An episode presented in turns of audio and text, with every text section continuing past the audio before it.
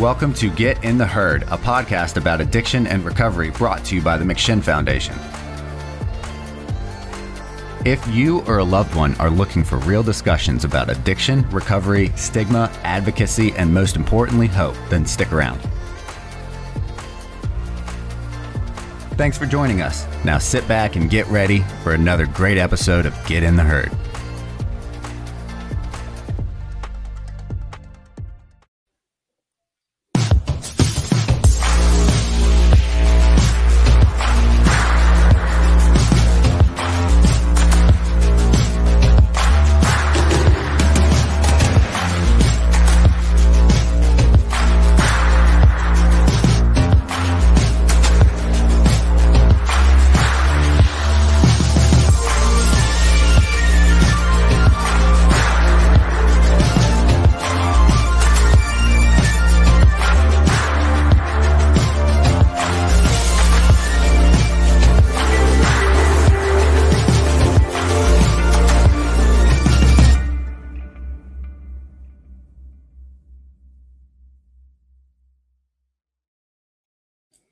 Good afternoon, everyone. Thank you for joining us on the McShin Foundation's award-winning podcast, Get In The Herd. Today, I have with me special guest, Gigi Langer. She has just come out with a book called 50 Ways to Worry Less. And I have read most of the book, admittedly, not all of it. I tried doing some of the exercises that are in it.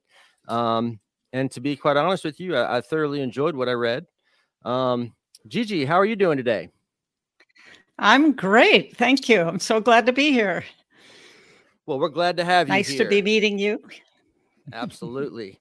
So you are both an author and a woman in long-term recovery. Yes, sir. Tell us what led you to write the book? Oh, you know, I often say that once I quit drinking, I realized what a thinking problem I have. And remember, the old timers used to have that poster up that said, "Don't drink, don't think, and go to meetings."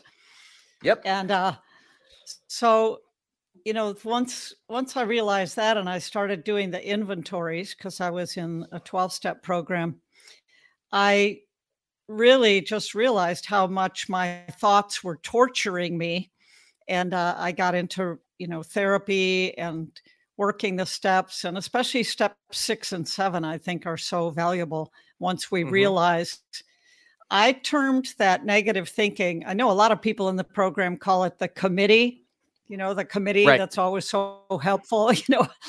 And yep. What the committee whispers is what I call in the book, whispered lies. They're lies about who we are. You're not right. Lovable. You'll never I remember stay reading sober. About that. Yeah.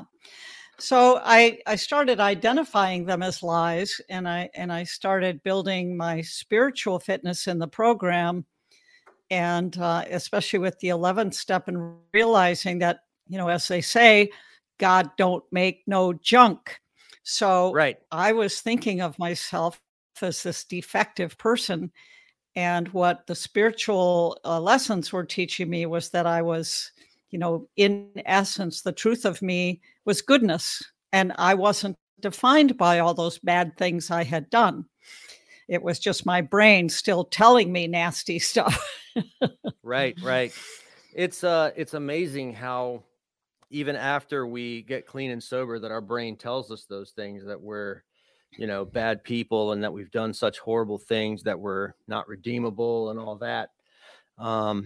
And there is that leftover, I don't know what to call it, ideology that we're never going to be good enough, Right. Yep. One of the things that I noticed as I was reading through the book, I felt like I was doing step work at the same time. There was a lot of similarities to step work that I saw in the book. With all of the time that you have, all the clean time that you have, I imagine you've done the steps plenty of times. Talk to me about the, I guess the what influence did the steps have on writing the book? Because I feel like they had a big influence on the book itself. Yeah. You know, I realized I wanted to write a book. Oh, I think I was maybe 20 years sober, and I had been to visit my mother, and I was on an airplane, and I was feeling so grateful for how open my heart was to her and how loving I was able to be, as opposed to how I had felt in the past.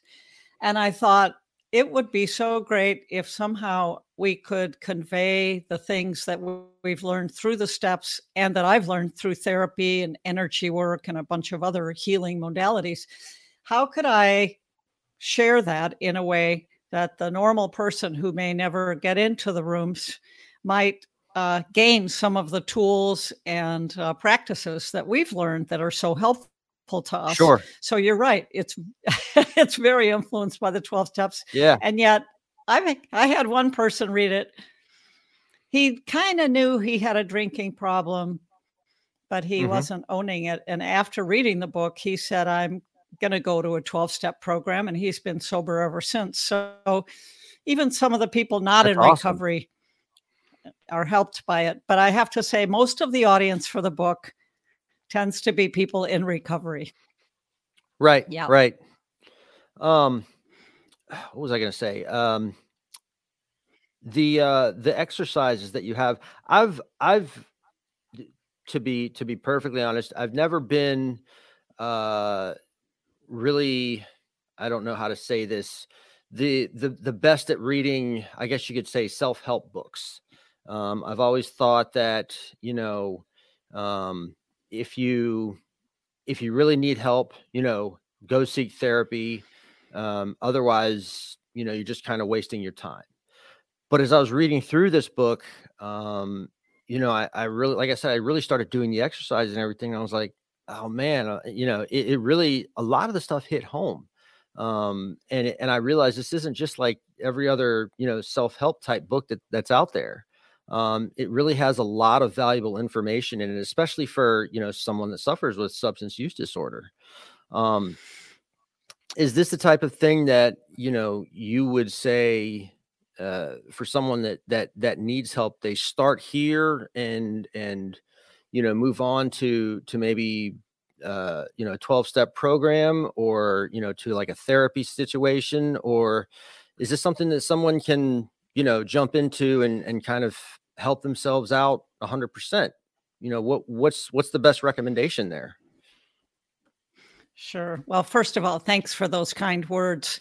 I'm a former teacher, and I really like it when things are concrete and clear. So, right. And I do love the inspiring self-help books. And I often found that, you know, just tell me what to do, darn it. So I made the book. So it was, you know, my story, what I was suffering with, and how I discovered this particular one of the 50 tools, you know, and then most of the times a little exercise to guide you through it. So it's very concrete. So thank you for that. In terms of where to start, whether to start with a book like this, I suppose there is no wrong way, as long as a person's seeking help. I think that the sooner you can get to a face-to-face or video-to-video individual to help guide you, like a therapist or recovery coach, I think the sooner a person does that, the better. And here's why.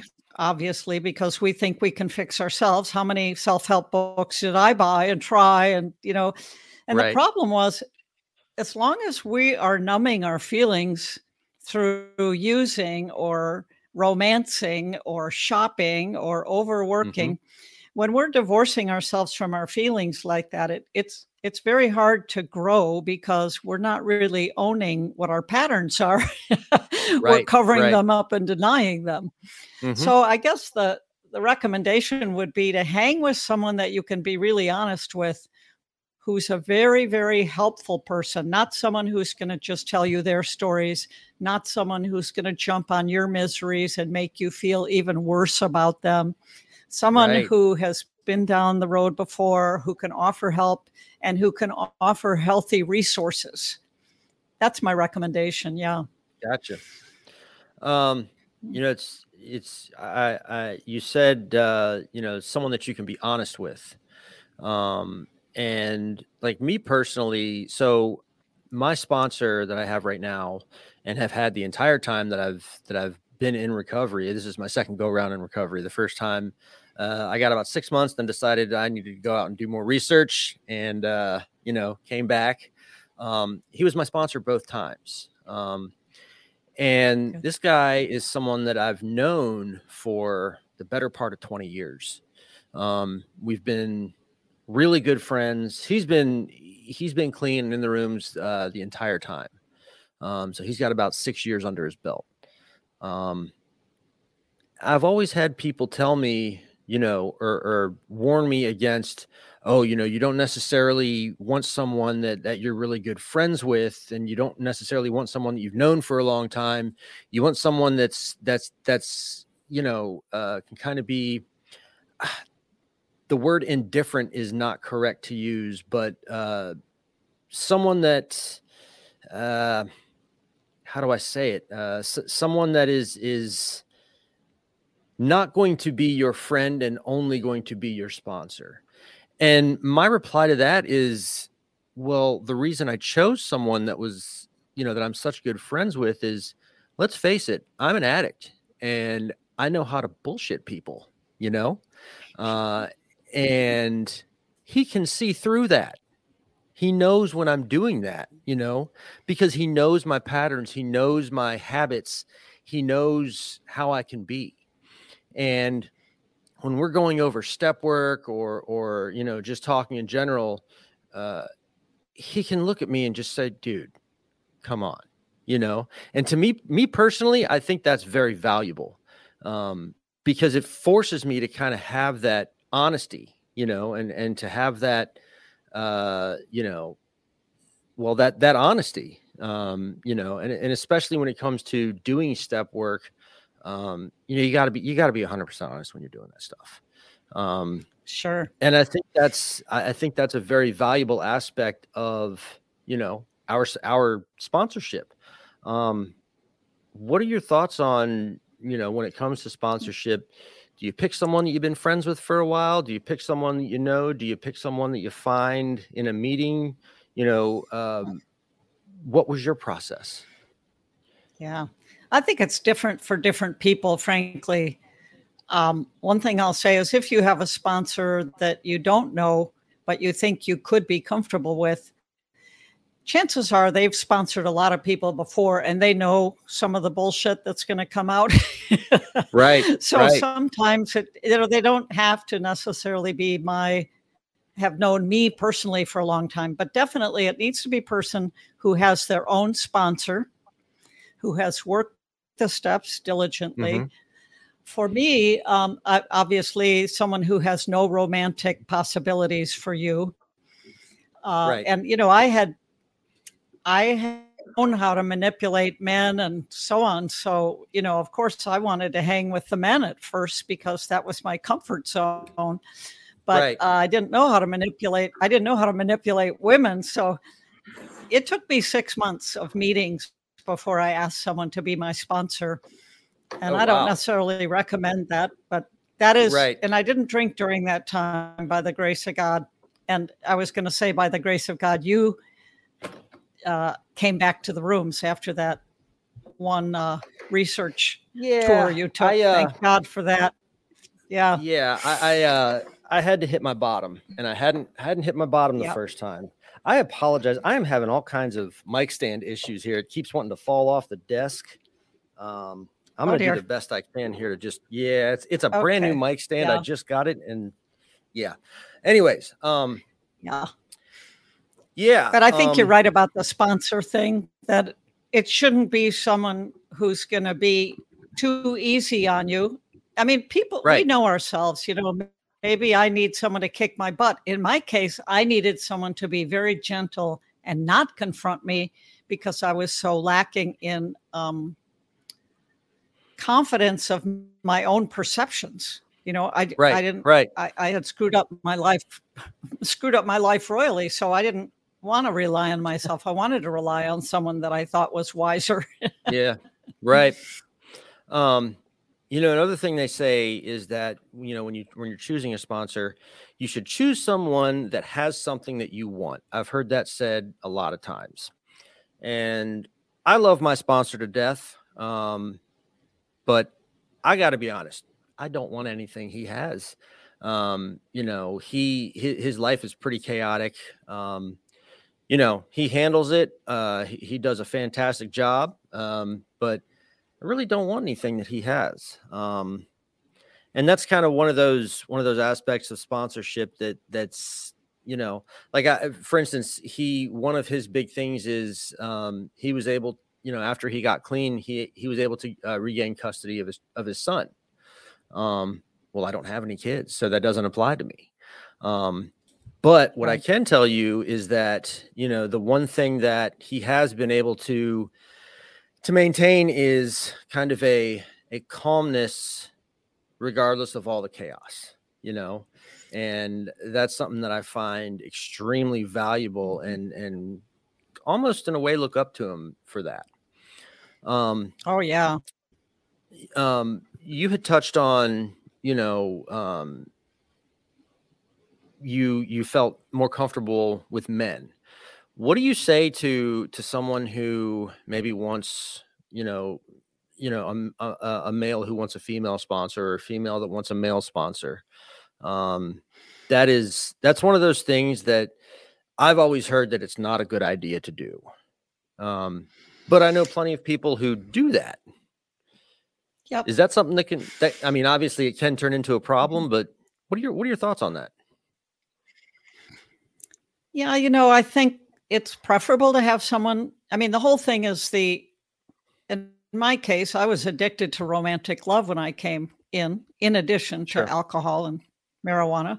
And so for me to, you know, make a man it's sort of like a temporary higher power in a way. Your sponsor, you're giving them a lot of authority to suggest things to you, and you're saying you're willing to follow those suggestions.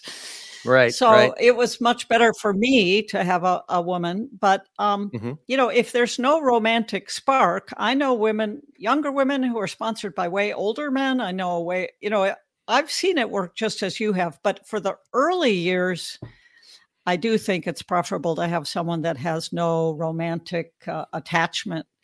Right. And I was going to say in response to your, you know, want what that person has, I think you hit it on the head when you said you don't want necessarily what he has, but you want who he is. You won't want how he is in the middle of his life. You know? That's what I admired in my sponsor too, that calmness no matter what. Switching gears a little bit. Our CEO here just wrote a book, just got published 2/22 of this year. And it's called, Scattered Pink. And she kind of talked to us about the writing process and how that was. Can you touch a little bit on that? Like, how was the writing process for you for 50 Ways? Sure. Well, I had been in a, academic job, for 25 years. So teaching at a university, and I had done a lot of, academic writing or technical writing. It was, mostly for teachers. I was in education and psychology. So I wasn't, and I had even co-authored some books. So I had been through the process of the drafts and the royalties and all that. So the deadlines. And that's partly probably why my book is very concise and practical, because that's what I valued when I wrote for teachers. You know, I didn't like the jargon and so on.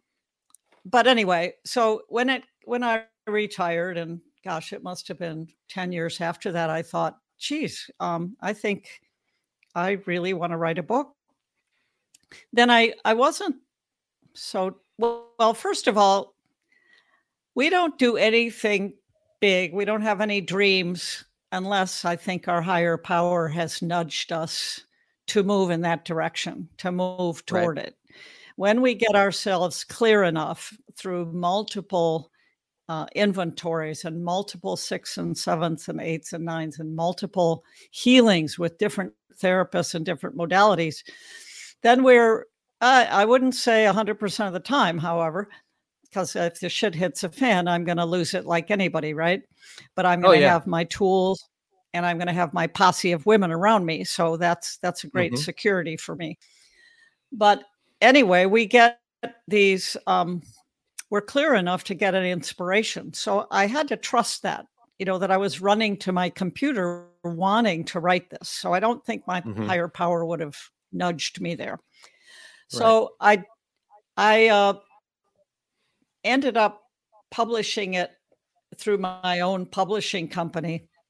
And that was the, it wasn't writing it so much. The writing, I mean, I sent it out, you know, you follow all the directions that the nonfiction publishing people give you. So you just buy the book and follow those steps, you know? Right. But I'll tell you what was hard. I don't know if you've gotten to chapter 6 yet. Chapter 5, actually, chapter 6 is where I talk about halfway through the book, my husband, whom I met in AA, started drinking again. Oh, that was fun. So I wrote the whole chapter about how that went. And then chapter 5 was my cycles of healing. Ultimately, after 10 years of sobriety, realizing that there had been some sexual abuse, which I didn't even know about. Excuse me. So it was the honesty that I put into the book that turned out to be a little challenging, because disclosing some of that stuff was not easy. I can imagine. I can imagine. Yeah. I do have. Sorry. Go ahead. Yeah, I was going to say I have a little cough. Are you able to stop the recording and then start it again, or should we? Well, we're going? Actually live right now. If you need to, if you need to clear your throat or something, I can put on a commercial real quick. You can get yourself some water or something of that nature. Yeah, if you don't mind, that would be great. Thanks so much. Sure, no problem. We'll be right back. And ladies and gentlemen, we are back with author and woman in long-term recovery, Gigi Langer. Thank you for sticking with us on that commercial break there. What I want to say is, first off, the book is fantastic. It's 50 Ways to Worry Less. You know, it's got a lot of inspirational stuff in there. Like. Yeah, there you go. There it is. It is available as a hard copy or ebook, right? Right. And an audio book. Oh, and an audio book. And it has a little, and it has a workbook that comes with it too for writing out the exercises. Excellent. So, there's a lot of exercises in there, and those exercises are actually really helpful. So we were talking about the writing process and all that, and the publishing process. And you said the publishing process was the more difficult part. And you've got you said you had your own publishing company. Yeah, there are a couple of choices. I mean, the first choice is: are you going to try to get an agent and get a contract with a big bona fide publishing company? That's a long-term process. Then if you self-publish, you can go with one of these presses where they're trying to get you to buy their services to publish your book. And they give you a flat fee, and then they use their own editors and their own cover designers and so on. And they'll only let you make so many changes. So I don't recommend that if you have the talents to, I had been a project manager, so I kind of knew how to get estimates for different parts. So I farmed out each piece, and then I was sent the exact right person. You know, one day I was at a meeting and a woman said, "Hey, what's new?" And I said, "Oh, we love this gal that we know. How's she doing?" And then she said, "What are you up to?" I said, "Well, I'm writing a book." And she said, "Oh my God, I know the perfect editor for you. And that's how so many of the people came to me. So yeah, I did little contracts with each person that did a part of it. The publishing parts. That's outstanding. I want to switch gears a little bit. And I want to talk about recovery for just a second. And the reason I want to do that is because we are a recovery podcast. But this, to me, the book itself, it can be a very, what's the word I'm looking for? Influential. Yes. But an important piece of the recovery process. One of the things that we go through when we're in recovery, especially early recovery, is we get clean and then we have to sit with our emotions. And one of those emotions that we have is worry, anxiety, stress, things like that. And those are all triggers for anyone that suffers with substance use disorder. Anyone really, that can trigger you to do a lot of things.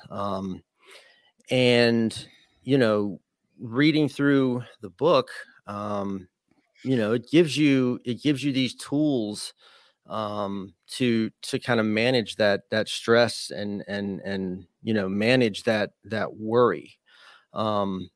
One of the things that has really, helped me, is my girlfriend actually gave up everything. When we got back together, she doesn't suffer from substance use disorder.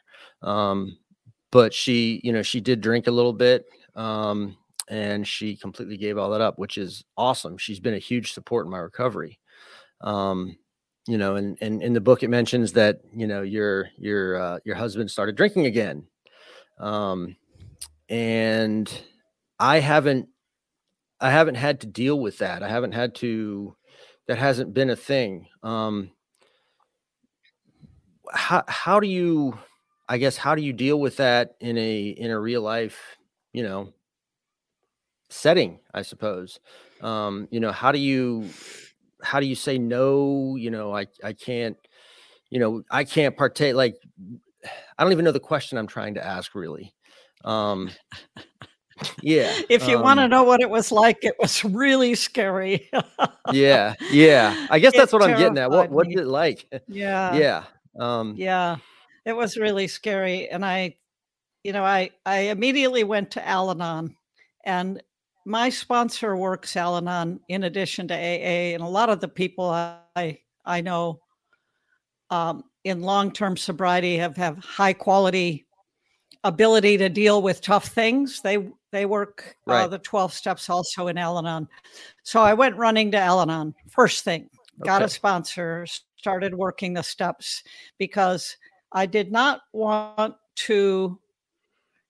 I think this is true for any problem in our lives. That's why most of my tools are first getting ourselves unglued from the ceiling with our anxiety, and then next accessing our higher power or an energy technique or a spiritual technique to get ourselves into a calm place where we can receive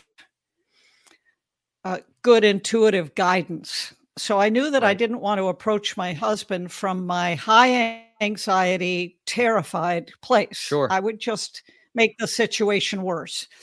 So by working Al-Anon, I got a chance to kind of get my head together, get myself together.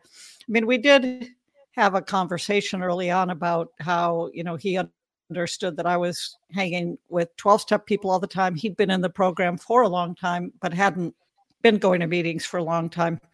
And he did acknowledge, understand that it was scary for me because of me sponsoring people and seeing people relapse and all the ugliness of the disease. But then there were a couple of occasions where I saw him inebriated, and that really scared me. So I tell that whole story in the book.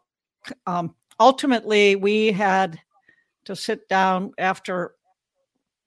It was not a pretty picture, the whole thing, When I finally did talk to him, I ended up making him mad, you know? Right. And then he didn't talk to me for a little while. And this is the person I had trusted. Mind you, a symptom of my substance abuse disorder was failed relationships. So okay. Peter, my husband, is my fourth husband. And we had been married 25 years or so when this happened.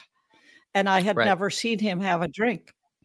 Mm-hmm. So it was very scary. I went through all the steps.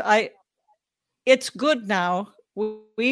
He, for some reason, because his drug of choice was cocaine, mm-hmm. that's what he went to treatment for. I don't know.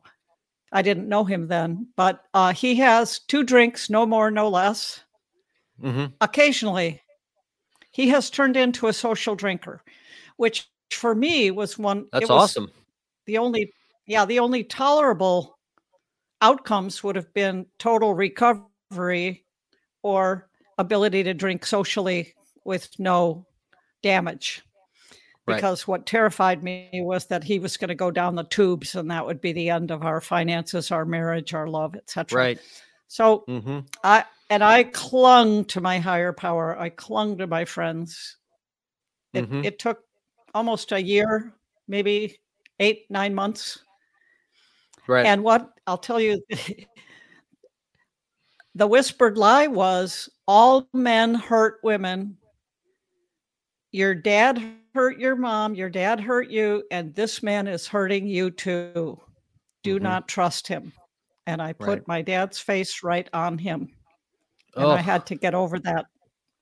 Yeah. I had to get over that. And when I looked at it without all that influence, which took quite a bit of therapy and help, I could see, this is still the same man I married. He's able to have two drinks. Go figure. Right. That's fantastic, though. That's... me personally, it's hard to explain. I say all the time that I'm what I call a permissions guy. So what that means to me is basically once I give myself permission to do anything, I've just given myself permission for a full-on total relapse. I could probably go out and have a few drinks, and get to a certain level of drunk, and then stop and then go home, go to sleep, wake up, feel like shit afterwards, but nothing will happen. But once I give myself permission to do that, I give myself permission to do whatever else I want, and it's difficult right now because, cannabis has been all but legalized in Virginia and several other states.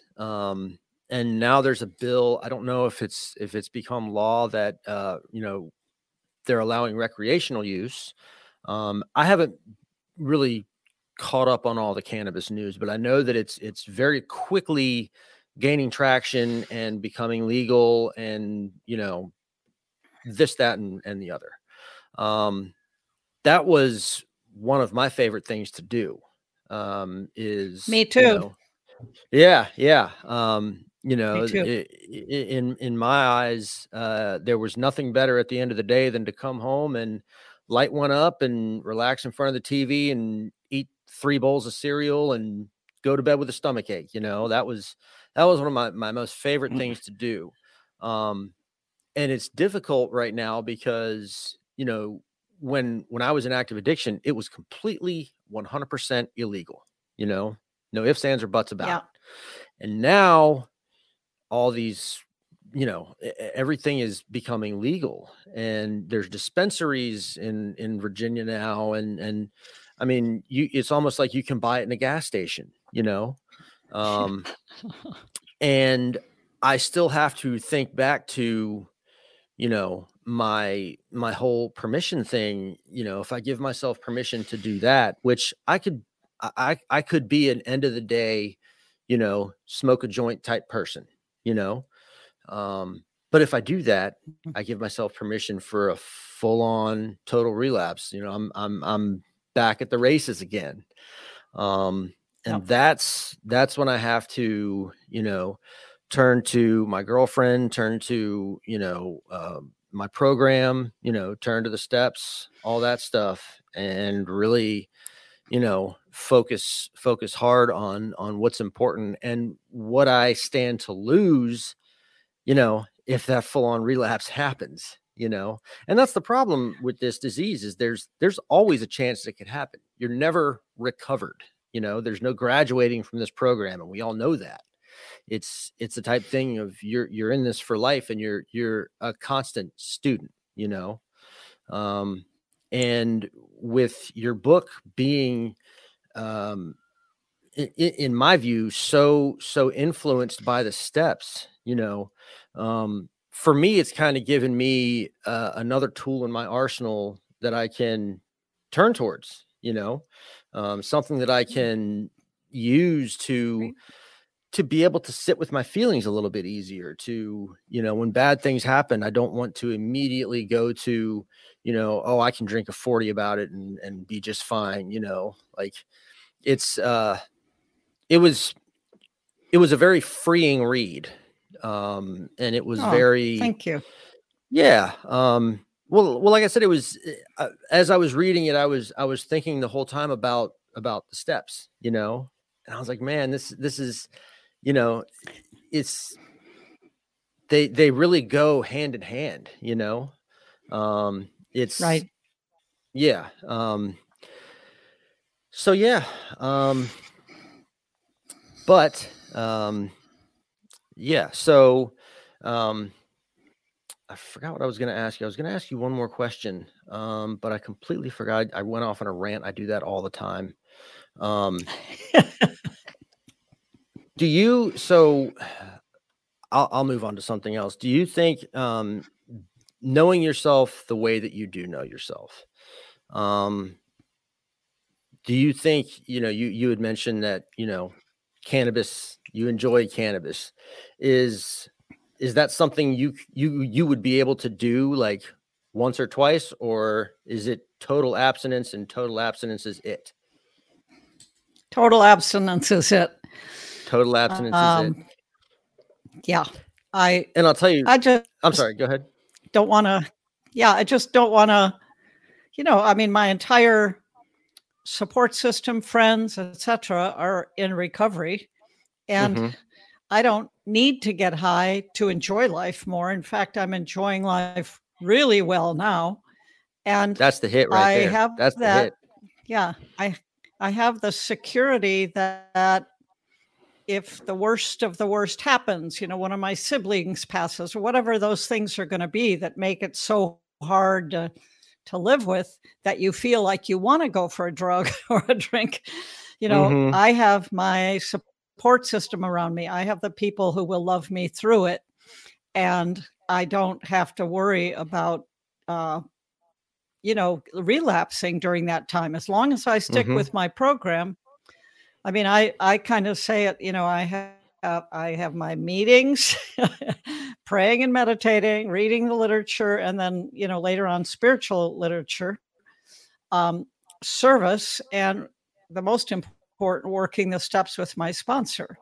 So right. If I'm hitting on all five of those, then I am a pretty happy camper no matter what happens. I mean, obviously things bother me at first, but I don't stay in a completely distressed state. And I, like most of us, have anxiety / depression. I think a lot of us who are substance abusers have also that chemical makeup. And so it, you know, we need, and that's part of why I love marijuana. In the old days, it was a very light downer. You know, it just brought me down a little from the anxiety. And, you know, now I have meditation, I have prayer, I have calling people, I have taking walks, I have, you know, so many other ways of dealing with things that, quote, I don't like, you know. Right. Life is so much better when we let our higher power just take the reins. Right. And we turn our thinking over to that higher power and don't live from that fearful place. That's a mm-hmm. big part of the book. The anxiety and the worry It's what I call the ego, not the psychological part, but the fear-based self. And that was the self that did all those things and drank. But there is another self, the true self inside each of us. And that's like the light of us. And you know how when you watch someone come into, well, in the old days when we had face-to-face meetings, you'd watch someone walk in and you could see their pain, but you also saw this essence of goodness in them. You saw them as a person.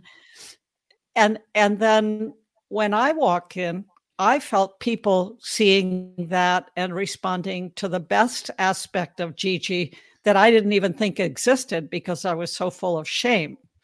Right. So that healing of the fellowship, and that takes a while because it's easy to just go early, you know, go late and leave early and don't get to know anyone. Right. But we really have to let people love us so we can learn to heal our love machine, because our love machine is broken. That's honestly, that's how I used to attend meetings. My first go around in recovery, I only went to meetings just because it was what everybody told me I had to do. And I sat there and watched the clock the whole time and waited for it to end. And then as soon as it was over, I was out. I was just gone. Didn't ever get any phone numbers, didn't stick around, didn't talk or anything like that. And these days, though, admittedly, I don't attend nearly as many meetings as I should. I'm getting better at it, though. When I do go to meetings, I do stick around afterwards. I engage myself during the meetings. I share during the meetings. And I've noticed that doing that, I don't watch the clock nearly as much, that I'm engaged and actually leave feeling a lot better than when I walked in. And that's kind of the whole point of them. Right. It sure is. Yeah. Yeah. But the reason I had asked you that question before, is because I actually have, several friends of mine who are in recovery, but they do, they smoke cannabis, they do a couple of other things, everything they do is legal, but it's not necessarily a total abstinence, and I kind of sit on the fence of, and to be honest, part of me says, hey, if you don't have a needle in your vein, that's fine. That do what you need to keep that from happening. But at the same time, the other part of me says, you're not really, living clean. You're still doing mood and mind altering substances, and are you just replacing one thing for another? So I'm kind of on the fence there about that, but that's kind of a personal internal conflict that I have going on. Sure. Sure. And that touches on MAT between, and I'm sorry, go ahead. That's I think that's between them and their sponsors and their higher power. Yeah. And I think for me, hanging around long enough, I realized that if I alter my feelings chemically, then I'm depriving myself of an opportunity to learn how to live in a world that is full of disappointment sometimes and hardship. Right. If I'm going to take the easy way out and numb myself, I'm not going to get the spiritual muscles and the, the ways of coping. Yeah. And we must have those. We just must have them. Otherwise, Absolutely. They only, escape to the, to the drugs. And I don't want to do that anymore. So there's something very special about, when you get clean and you get that clarity of mind, the ability to be present, not only for friends and family, but present for yourself as well. You're able to hone in on your feelings, and you're able to decipher exactly how you feel. And, that's an experience in and of itself that I mean, me personally, I that's been the biggest thing for me is the ability to be present for myself, to be present for others. and, you know, kind of take life seriously, I guess you could say, you know? Yeah. Yeah. But yeah, it's a good way of life. Yeah. It's a lot better on this side of the fence. That's for sure. Sure is. Well, listen, it has been fantastic talking to you. It has been a fantastic read. I still have to finish the book, admittedly, but I'm going to get through it. I've been kind of taking my time and letting it soak in a little bit. Are there any final thoughts, anything you'd like to say to our audience, any kind of hope shots or anything like that? Yeah.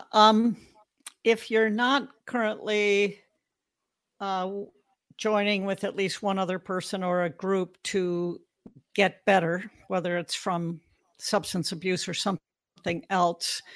I just want you to know that the one fear I had, which was if I go to someone and get really honest, I feel like there's all this junk down there. And if I rip off the Band-Aid, it's all going to come gushing out at once and it will smother me. That is not true. That's a whispered lie. And the truth is, when we get into recovery, the layers come and ready to heal when we're ready to handle them. It's like once we do that third step and sort of give the pace of the healing and so on over to our higher power, then it doesn't come gushing out all at once and it is manageable. Mm-hmm. So that's the most important thing. The only other thing is, do know that you have complete control over what fills your mind. If you're noticing the committee beating up on you and you're saying, oh, I'm triggered. Well, we can stay triggered and talk about being triggered, but what are we going to do about it to bring ourselves back to a calm place where we're not a bundle of nerves, where we can be loving and giving and kind, you know? Right. And that's why we need to get to work with, the tools. It's my responsibility to heal with my higher power and all the tools available to me. So even though I had a past and even though my mother did this and that, those are worth knowing, but they do not limit what we can become. Right. Fantastic. Yeah. Those are awesome words of wisdom. Yeah. Well, again, thank you for being on the show. I've really enjoyed our talk today. Thank you so much. Author and woman in long-term recovery, Gigi Langer. Go get yourself a copy of the book. It's 50 Ways to Worry Less, and trust me, it is well worth the read. It will help you out a great deal. All right, thank you very much, and we'll see y'all later. Thanks so much. Take care.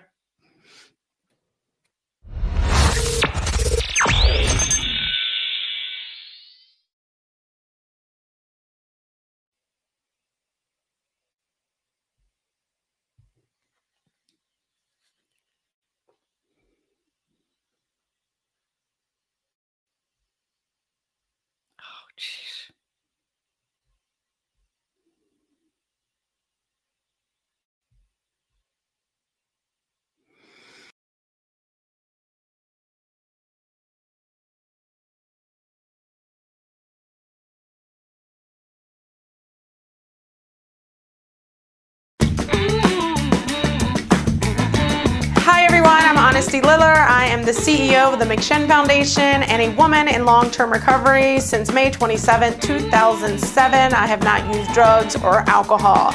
Woo woo! Thank you so much to the Richmond Times Dispatch and all of our voters for Get In The Herd podcast. Those podcasts are amazing. Not only has it helped thousands upon thousands of people in their recovery, as well as family members, but it has helped me in my personal recovery. I get to listen to them now in my car through Spotify and iHeartRadio.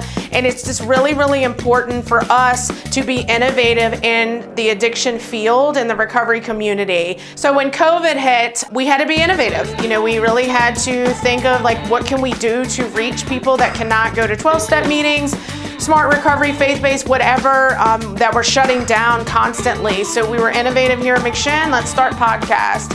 So with Todd, John, Alex, and some other staff. You know, we all just kind of jumped in who can do what, and with Todd's lead and John's lead, the podcasts have been amazing and we're still doing them today. So I want to thank you for all of your votes and all of your energy and all of your support of our mission of healing families and saving lives. Thanks.